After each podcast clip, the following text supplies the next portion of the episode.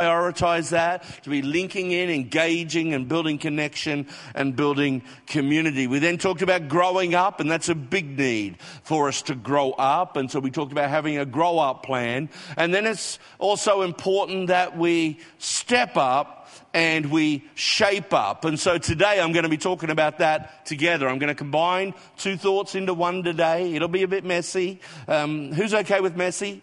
It's, it's going to be a bit messy because I'm trying to combine because next week I've got to be really quick. And so we're going to do step up and shape up together today. Here's our launch verse where we launch from in Luke chapter 60, uh, 9, verse 62, from the Message Bible, uh, which says this Jesus said to his disciples, uh, after he'd given them an invitation to follow him, and uh, they thought, well, that's a good deal. We want to follow you, Jesus. We want to be a part of your team. We want to be uh, followers and disciples. And then they begin to give excuses as to uh, why they couldn't follow right now and why they couldn't do what Jesus asked them to do. And Jesus says this No, procra- yep, no procrastination, no backward looks. You can't put God's kingdom off until tomorrow. Everyone say the last three words out loud for me.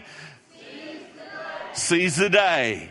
Seize the day. In the NIV translation, it's worded this way No one who puts his hand to the plow and looks back is fit for service in the kingdom of God. This is all about being fit for service. We're trying to get you fit.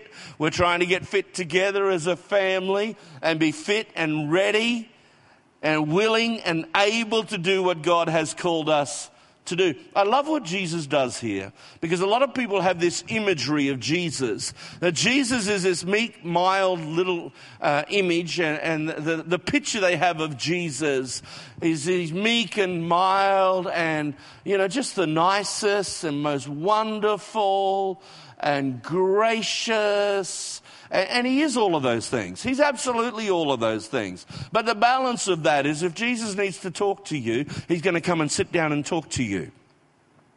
Who needs a talking to today? He does that. And uh, very much through the, the person of the Holy Spirit, he does that.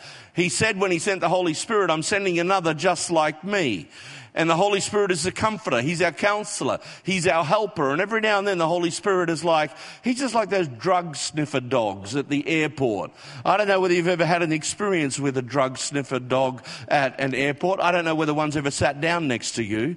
Um, one has never sat down next to me, but they walk past and they sniff.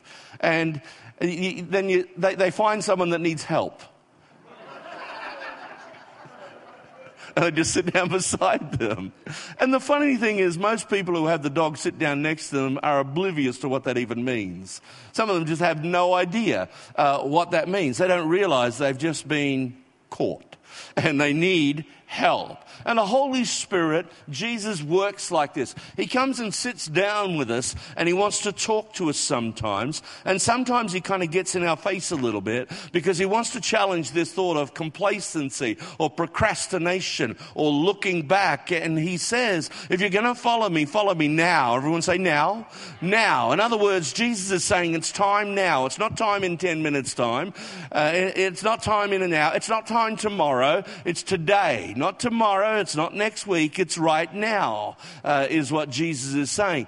Uh, I love the fact that Jesus lived with a real sense of urgency for time, for his time, but also the followers that would choose to follow him. And what he's doing is He's calling his followers, his would be, his wannabe followers, he's calling them up to a higher level, a higher level than they realized a higher level than they even wanted to sign up for or agree for. Jesus was calling them to higher. And I, I feel like God is calling us to higher, higher levels.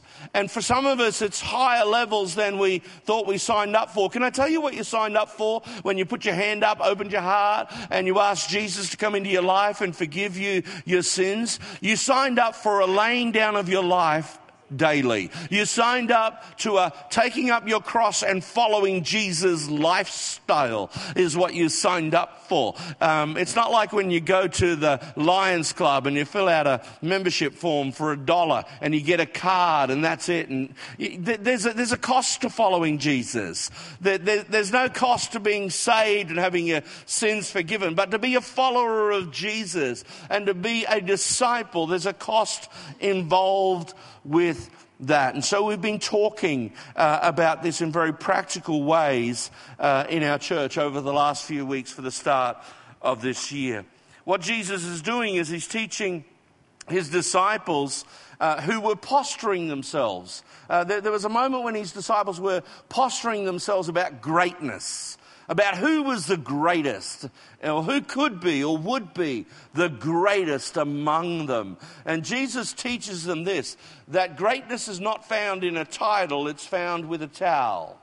Not with a title, but with a towel. In other words, it's not about your title, it's about your heart and it's about your service for and in the kingdom of God. And Jesus teaches them that greatness comes from having a heart to serve. This is what he says in Luke 22.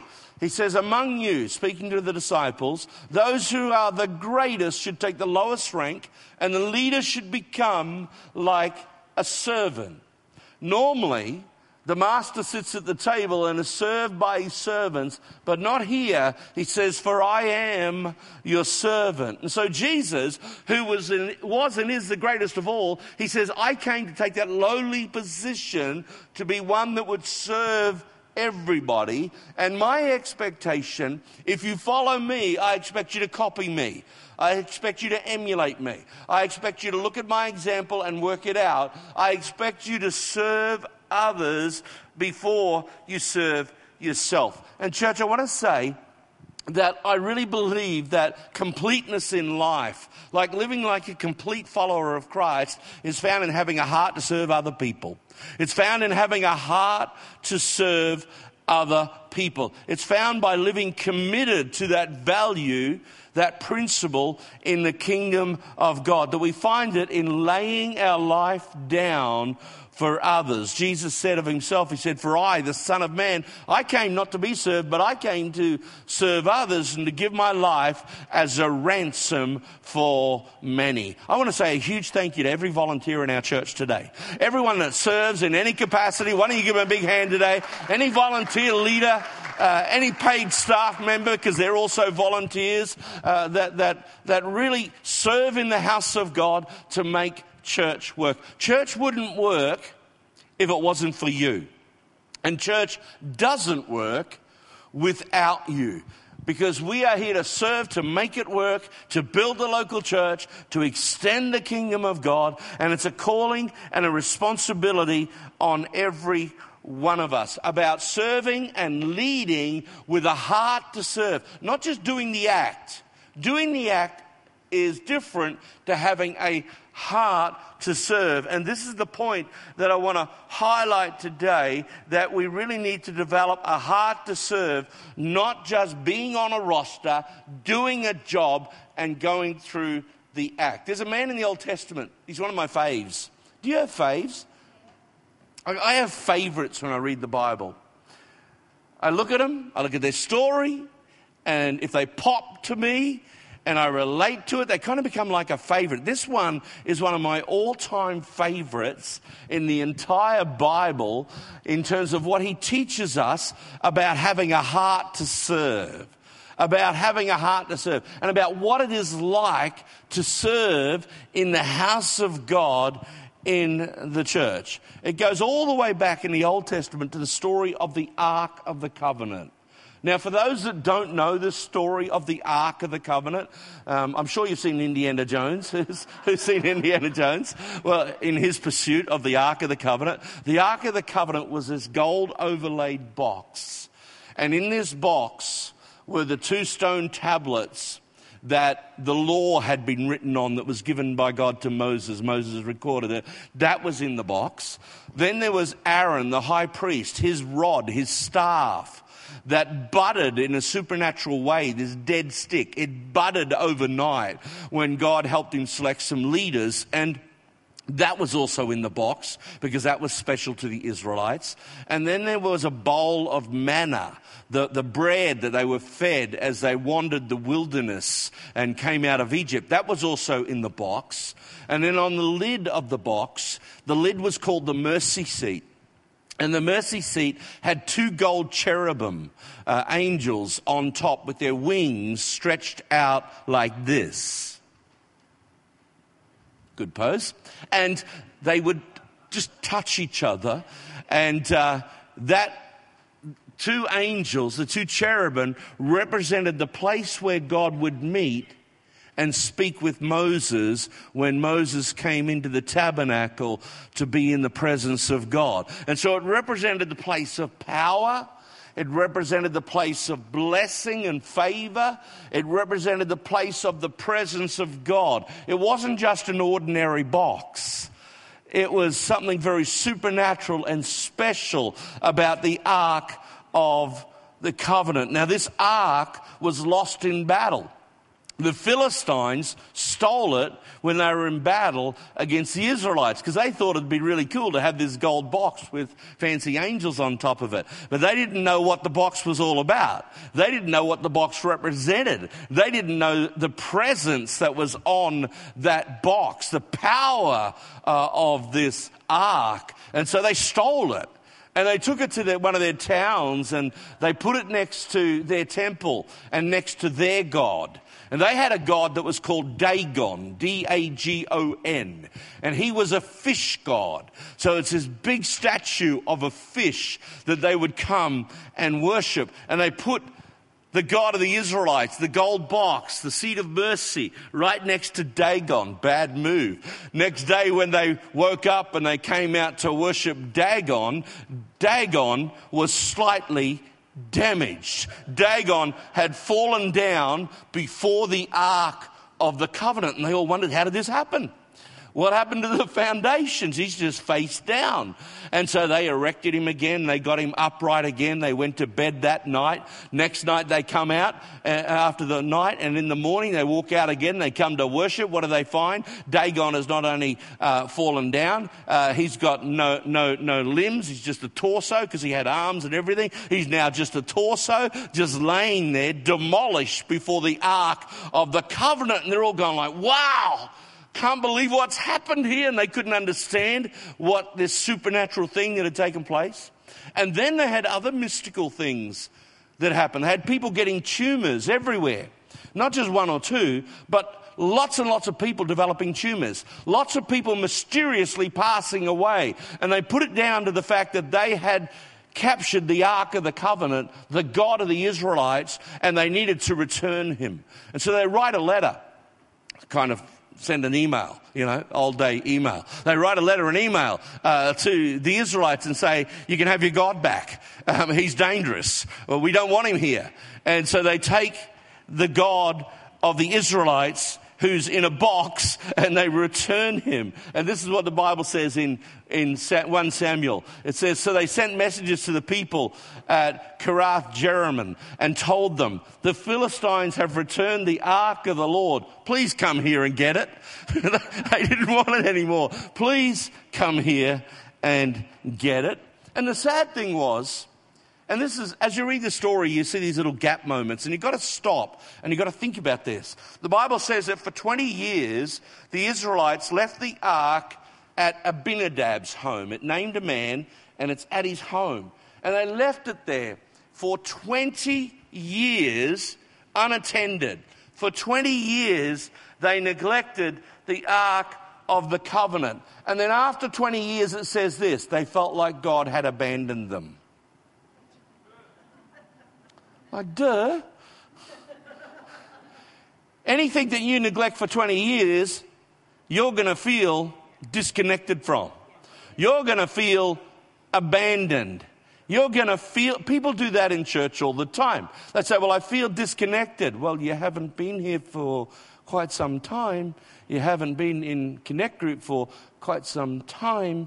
You haven't been around family for quite some time. It's no surprise you're disconnected. So the principle is what we neglect, we feel neglected by. What we abandon, we feel abandoned by. What we disconnect from, we feel disconnected from. Our feeling is often due to our action. Our feeling is often due to our behavior. Our feeling is often due to our attitude. And so, whenever we neglect God, we will feel as if God has abandoned us. Whenever we neglect people, we will feel like people have abandoned us, we will feel disconnected, and rather than feel like stepping up, we will feel like stepping out because we don't step up. And so, what we need to do is step up. Everyone say, step up. Step up. You've got to step up to shape up. If you don't shape up, you're not going to step up. That doesn't make sense. You, you, got to step up to shape up, to shape up, to be everything that God wants us to be. And so the Ark of the Covenant is now left at another man's home. They take it to a man's home called Obed Edom. And Obed Edom, he is an Israelite. And he understands what this box is. He understands the presence of it. He understands the value and the power of it.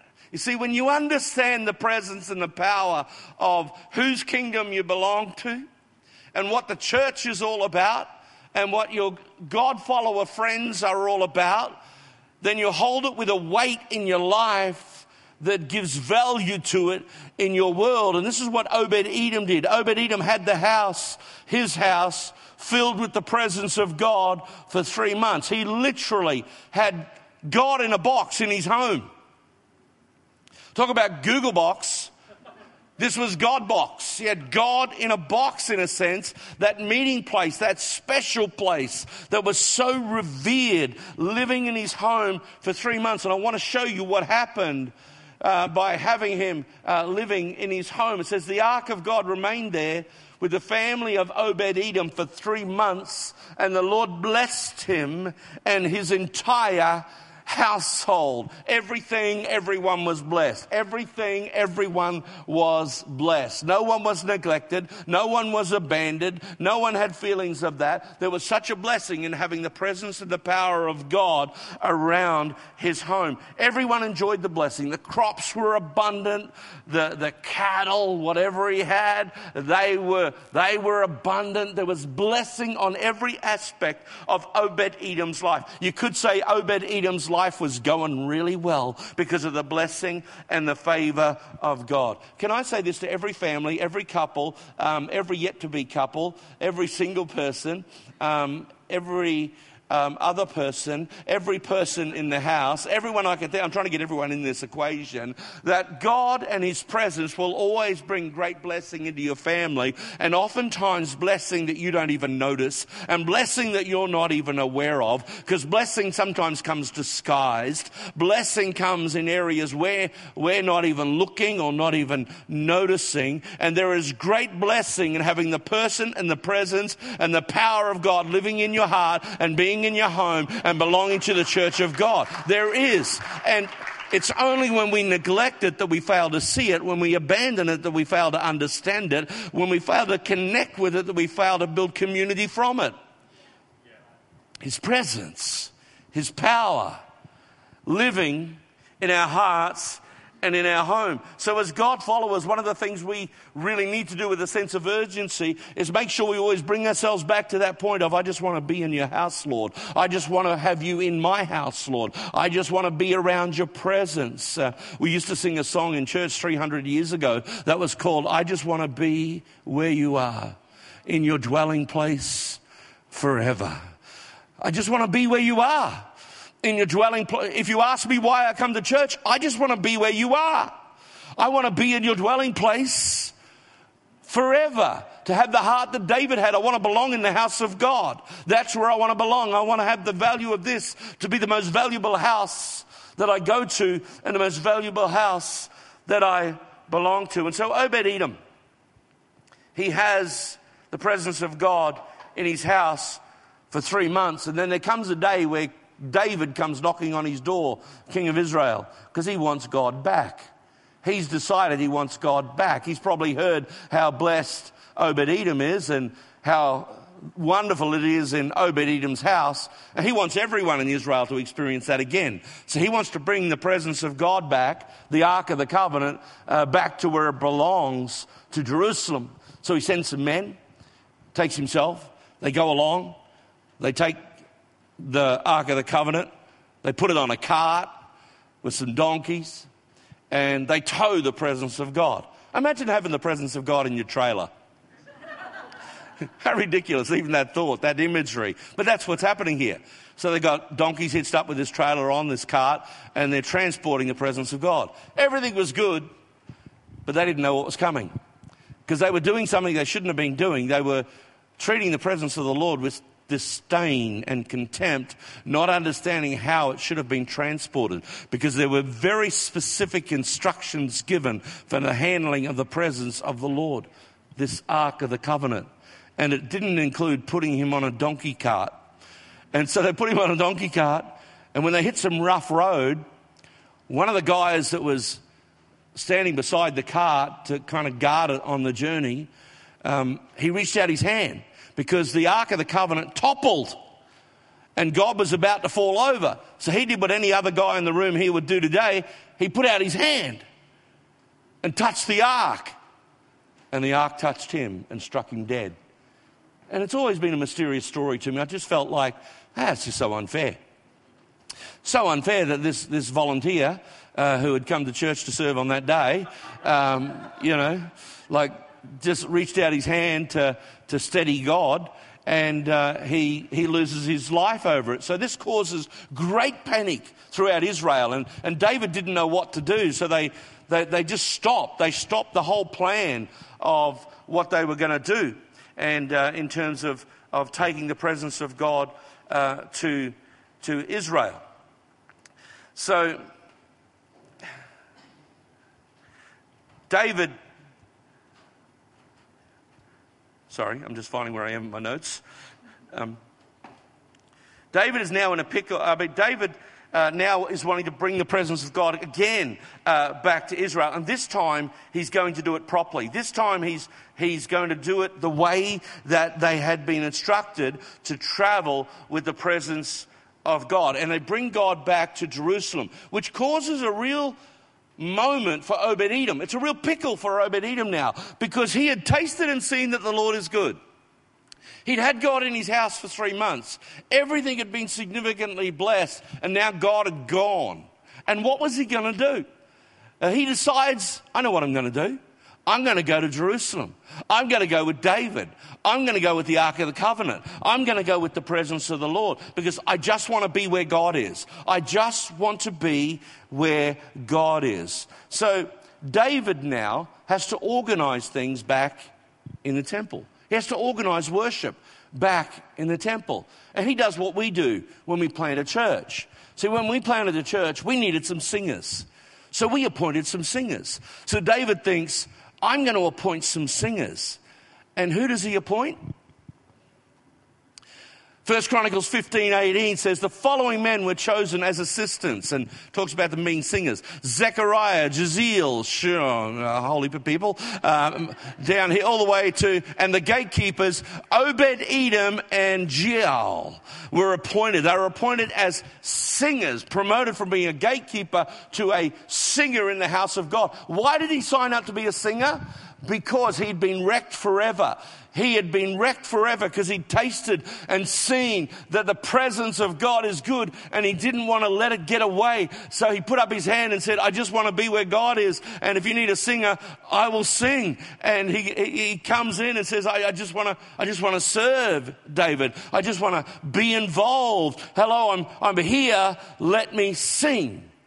And then they need somebody to be a guard for the presence of the Lord to make sure that nobody else would come and steal the presence of the Lord. So Obed Edom, who was now this amazing singer, apparently, joins this team of all these other names. It talks about all the priests and it says they were chosen to blow the trumpets as they marched in front of the ark of God. And Obed Edom and Jehiah were chosen to guard the ark. So once again, he's a singer. Now he puts his hand up to be a guard of the ark. You know, if you're a singer, that's not your thing.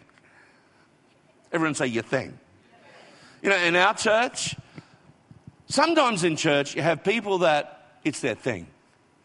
And you know it's their thing because it's the thing they do, and they can't and won't do anything else because I'm doing, I'm doing my thing. The way it works in serving in the kingdom of God is this is we have a heart to serve, and we have a heart to serve means I'll do anything. Anything. I get to sing and I love that I get to sing. I get to preach and I love that I get to preach. I get to be a connect group leader and I love that I get to be a connect group leader, but I have a heart to serve. And so Obed Edom had that. So he said, oh, I'm a singer and now I'm a gatekeeper uh, looking after the, the, the presence of the Lord. But then David needed some musicians. He needed someone to play in the band. Guess who turns up in the band now? Next verse, verse 5 says, Asaph, the leader of this group, sounded the cymbals, the drummer, Johnny. Drummer's always in charge. Where's Johnny boy? Always in charge. Asaph, he needed to appoint some. So he, he, he said, he said uh, uh, his assistants and Zechariah the second, then Jeiel and another guy who I can't pronounce, uh, and then a few others, Eliab and Benaniah, and then here's our man again, Obed Edom. They played the harps and the guitars. This man, Obed Edom, was everywhere. Everywhere. He was over the top. Over the top. If you asked a question, he wanted to answer it. If you had a roster, he wanted to be on it. Why? Because he was wrecked forever by the presence of God and just wanted to be around wherever God was. He had an undivided heart to serve the Lord. So, my question is what does an undivided heart to serve the Lord look like for you? As opposed to doing an act of service. Well, we all do acts of service from time to time, uh, it's what we do. But what does having a real heart to serve in the kingdom of God and the house of God look like? Here's a few thoughts I have for us today. Firstly, a heart to serve is birthed from a life changing God moment. It's birthed from a life changing God moment. Can I say to every believer and every God follower in the room that life changing God moments don't happen once and then never happen again? We need to be on a continual journey of pursuing the presence of the Lord, the presence of God, being filled with the Holy Spirit, not once, but over and over and over and over again. Paul said, Be filled and keep being filled with the Holy Spirit. It's not get filled once and I'm full now and that's it forever. Uh, because we, we, we, we have gaps. We have, we have moments where we just need more. Is there anyone in the room that just feels like they need more of God?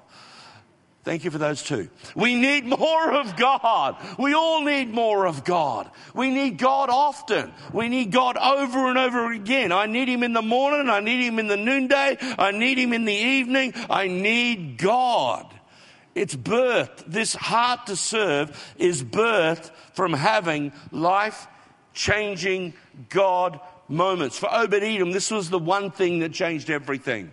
It's the one thing that changed everything. For three months, he'd enjoyed the intimacy of having God in his home, and he lived with the blessing of that. And that encounter changed everything about his life. And from that point in time, there was nothing that he was not prepared to do to be in the presence of God, around the presence of God. And I want to say to every human in the room in that is everybody, to every human in the room this morning. I want to be inclusive today. To every human in the room today, your heart needs encounters with God over and over and over again. So that's why we have dessert at the start of the service. That's why we start with dessert. Praise and worship is not the preliminary. It's the dessert. It's the best part. Everyone say amen.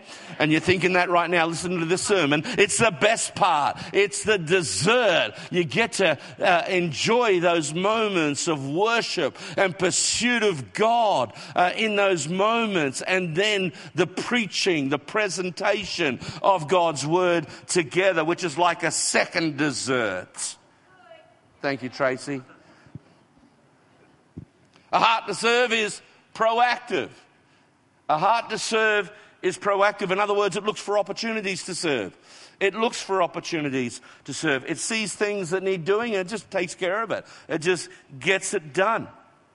It's not about having to serve in my special gift. We all have a special gift. And uh, I don't want to devalue that at all because there are special gifts on all of us and we should use our special gift. But then we have a general gift. Like it's, it's not really a special gift um, to take the rubbish out. It's not a special gift to vacuum the floor. I, have never had anyone say, that is my absolute special gift. And, and that is the passion of my life. But it's got to be done. It's got to be done at home. Someone's got to take the rubbish out. Someone's got to mow the lawn. Someone's got to wash the dishes. Someone's got to do these things for family to function. It's the same in church life. But there are special gifts that God gives to every one of us in the body where we find the church, where we, we get to play our part uh, with that special gift, where there's a sense of uniqueness in the way that we do something. And we want to celebrate that. Celebrate that when people find that and people find that place and find that part and do that thing with a heart to serve God. You see, it's not really about what we do, it's about how we do it. It's not really about what we do, it's about how we do it how we do it with a heart of passion, with a heart of joy, with a heart that embraces, I'm here to serve other people, to help other people experience the presence of God and life changing moments. Uh, sometimes uh, over the years, people have said things to, like this to me Well, the church should do this. And the church should do that. And we should be doing more of this and more of that. And my response is always go for it. Because you are the church we are the church. The church is not me. The church is not paid staff. The church is all of us collectively. So if there's things we think we should be doing, then hello, somebody. Everyone say hello, somebody. Hello, somebody. Go and do it. When you have a heart to serve, you're proactive and you're seeking opportunity to serve God and you show imagination. When you just do acts of service, you don't have, you don't, you don't show initiative. There's no imagination. Um, often you need to be told what to do all the time, over and over again, uh, like an apprentice, which is appropriate when you first start. But there comes a time when those that are kind of supervising or managing or looking after you or directing you, they, they want to see initiative.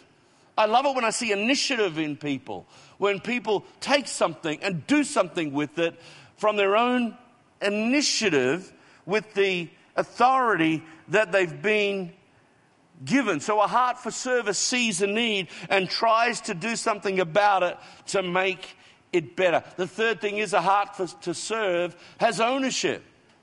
I love it when people have ownership. This is the language, language is key. Language is always key. Language always gives us away. Um, language. It's always in the language. And I listen to language, I listen to the language people use, I listen to the way people communicate, what they say, how they say it, words chosen. Language is important. This is our church, this is my church. It's our church, my church. This is our church, it's my church. It's not Tony's church, it's our church. Everyone say, our church? My church. Our church, my church. We have a sense of responsibility for it. Children normally are not responsible. Children need to be trained to be responsible. Like children will walk past a cup on the bench 20 times and not think to put it in the sink or in the dishwasher or wash it up. Children normally will not go to their room and just tidy it up and make their bed for no reason because they haven't yet developed that sense of ownership. When you develop a sense of ownership, when you're taught a sense of ownership, you have a sense of pride. Like when you get your first car, can you remember when you got your first car? If you've, if, you, if you've ever had a car, when you got your first car, that sense of pride, I bet you washed it in the first week. I bet you probably washed it the second day because you have a sense of proud ownership of that thing. And that's the way we need to be in the kingdom of God a sense of ownership. This is our church, this is my church, so I'm going to find my part and I'm going to play my part, as opposed to acts of service. When someone has this sense of they're driven by acts of service, what happens is they also have a sense of ownership, but it's a possessiveness. A possessiveness. See, the heart for service is all about making it better for everybody. But possessiveness and doing the act of service is about making it better for me. And this is my thing. And this is my area.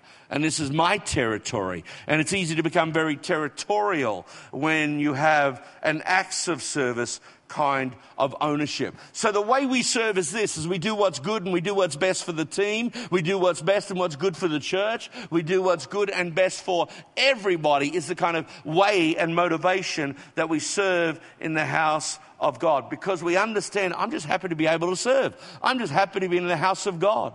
You see, I'm a pastor now, but I wasn't always a pastor. I didn't start as a pastor.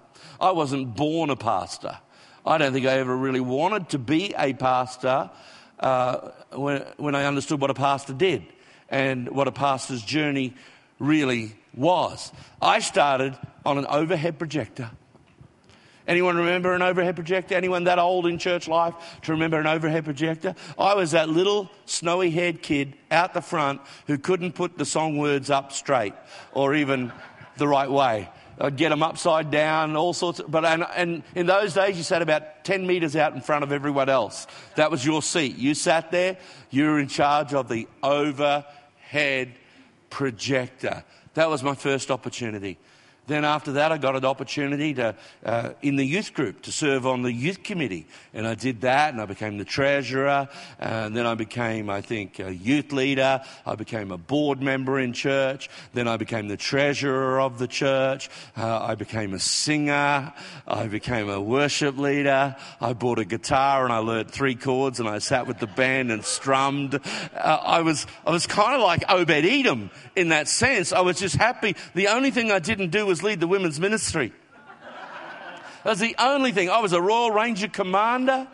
Like, if, if you don't know what Royal Rangers is, it's like scouts, Boy Scouts and Girl Scouts. And I was a commander. I had to teach people to tie, kids to tie knots. I couldn't even tie my shoelaces. And I had to teach them to tie all these fancy knots and things like that. Because I was just looking for opportunity to serve, to make it better for everybody. And, and somehow I ended up here.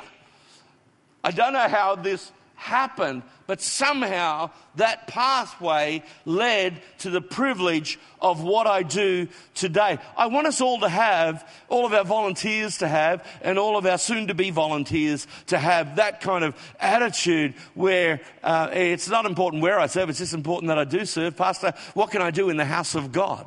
What can I do in the house of God? Where can I, where can I add some strength? Where can I add some value? Where can I add some favor with what I do? I just don't want to come to church. I want to be the church and I also want to build the church. My last thought today, everyone say thank you to Jesus. Thank you.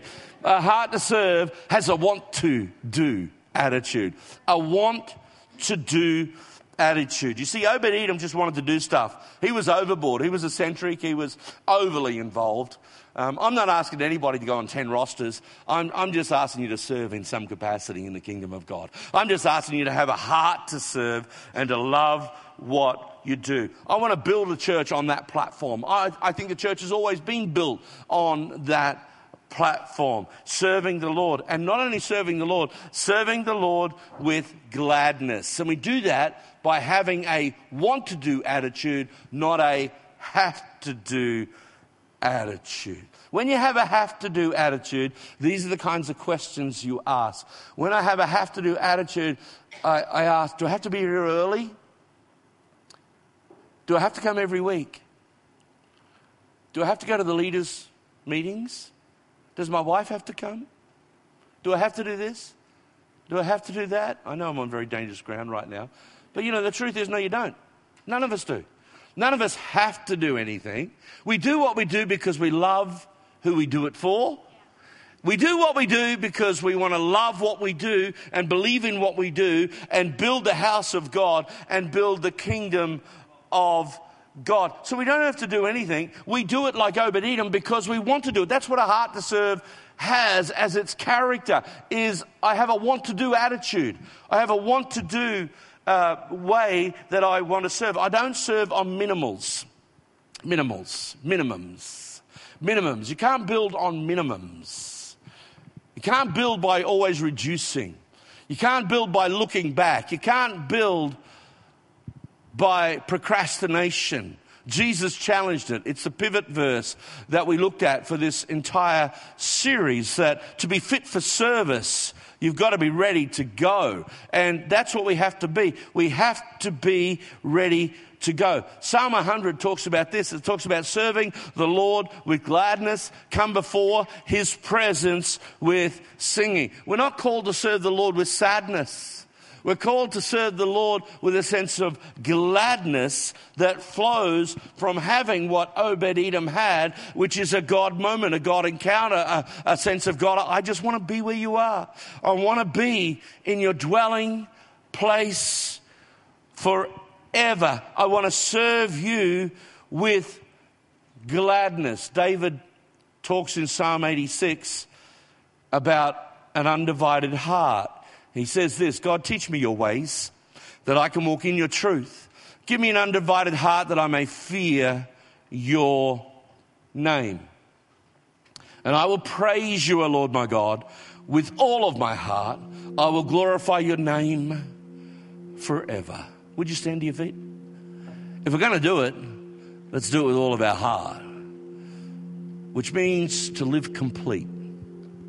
Not just to step up and serve and have a heart to serve, but to live complete with a heart that's complete and do it 100%. There's something so powerful and attractive when we live and serve with an undivided heart. See, a divided heart is an incomplete heart. A divided heart is a distracted heart. A divided heart is half hearted. A divided heart is ultimately compromised. A divided heart is a disgruntled heart.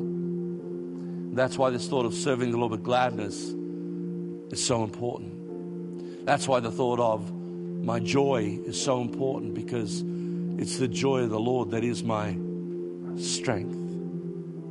The joy of the Lord that is my strength. And the value of what we do together in church and being a part of a family is that it helps us to have a complete heart. A complete heart. A heart that's established by understanding the pursuit of the presence of God.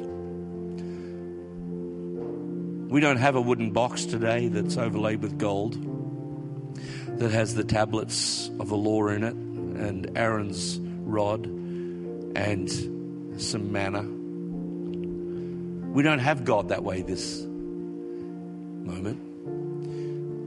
But we very much carry the presence of God in person. The Bible says He lives in you.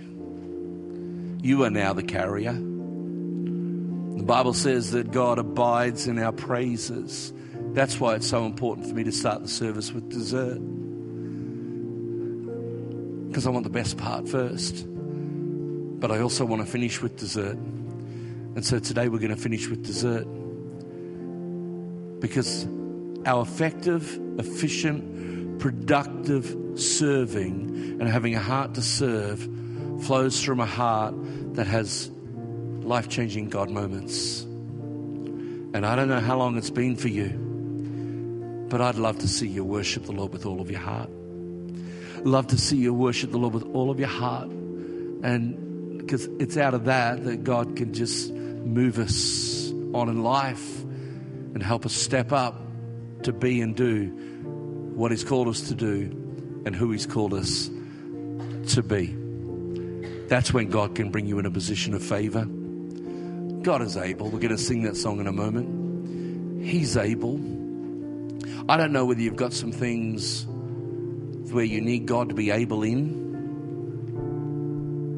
Obed Edom did. He needed God in his house. He needed God around his life and world. And he wasn't going to abandon and neglect God he was going to follow him. I want to conclude this sermon series today by singing this song and just having a God moment together. Giving you the moment to lift your hands and just enjoy the presence of the Lord. Let Him fill you again with some strength, with some joy, with some passion, with some hunger.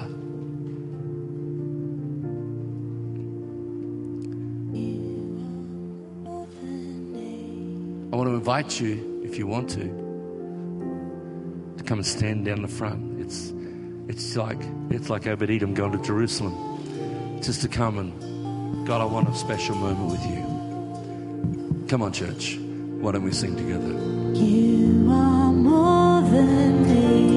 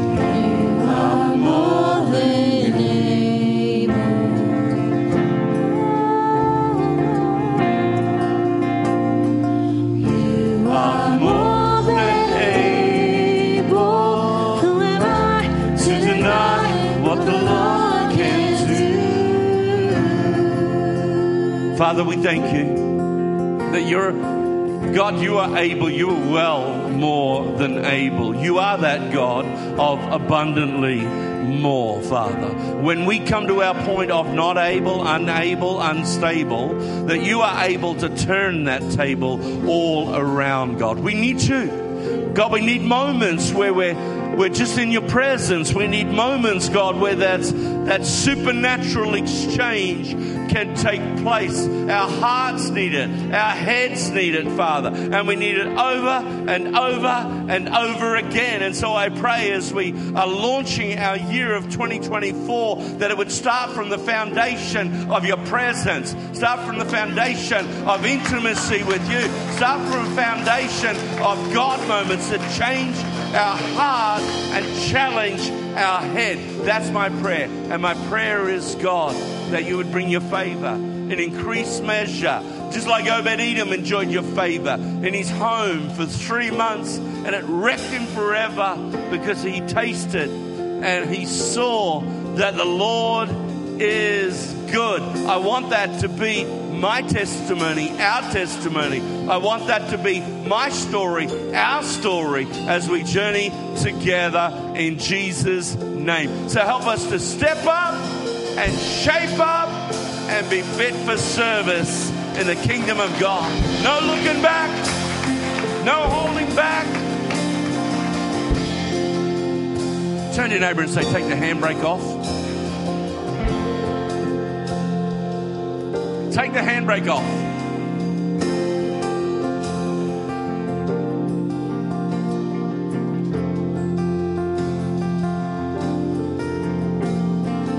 Cheryl drove my car yesterday.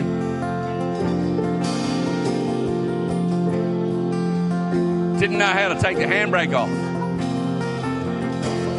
How do you take the handbrake off? So I can't go anywhere. That's what happens when you got the handbrake on. So I came down like the Holy Spirit.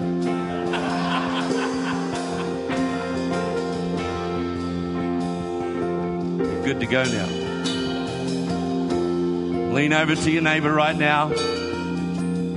Just whisper, take the handbrake off. Thank you. God bless you, church. We love you. Cafe is open right now for hospitality. Enjoy some time connecting with your friends, with family today. Make some new friends today. And God bless you. Have an amazing week. Thank you to our online community, our online family. We love you. Have an amazing week.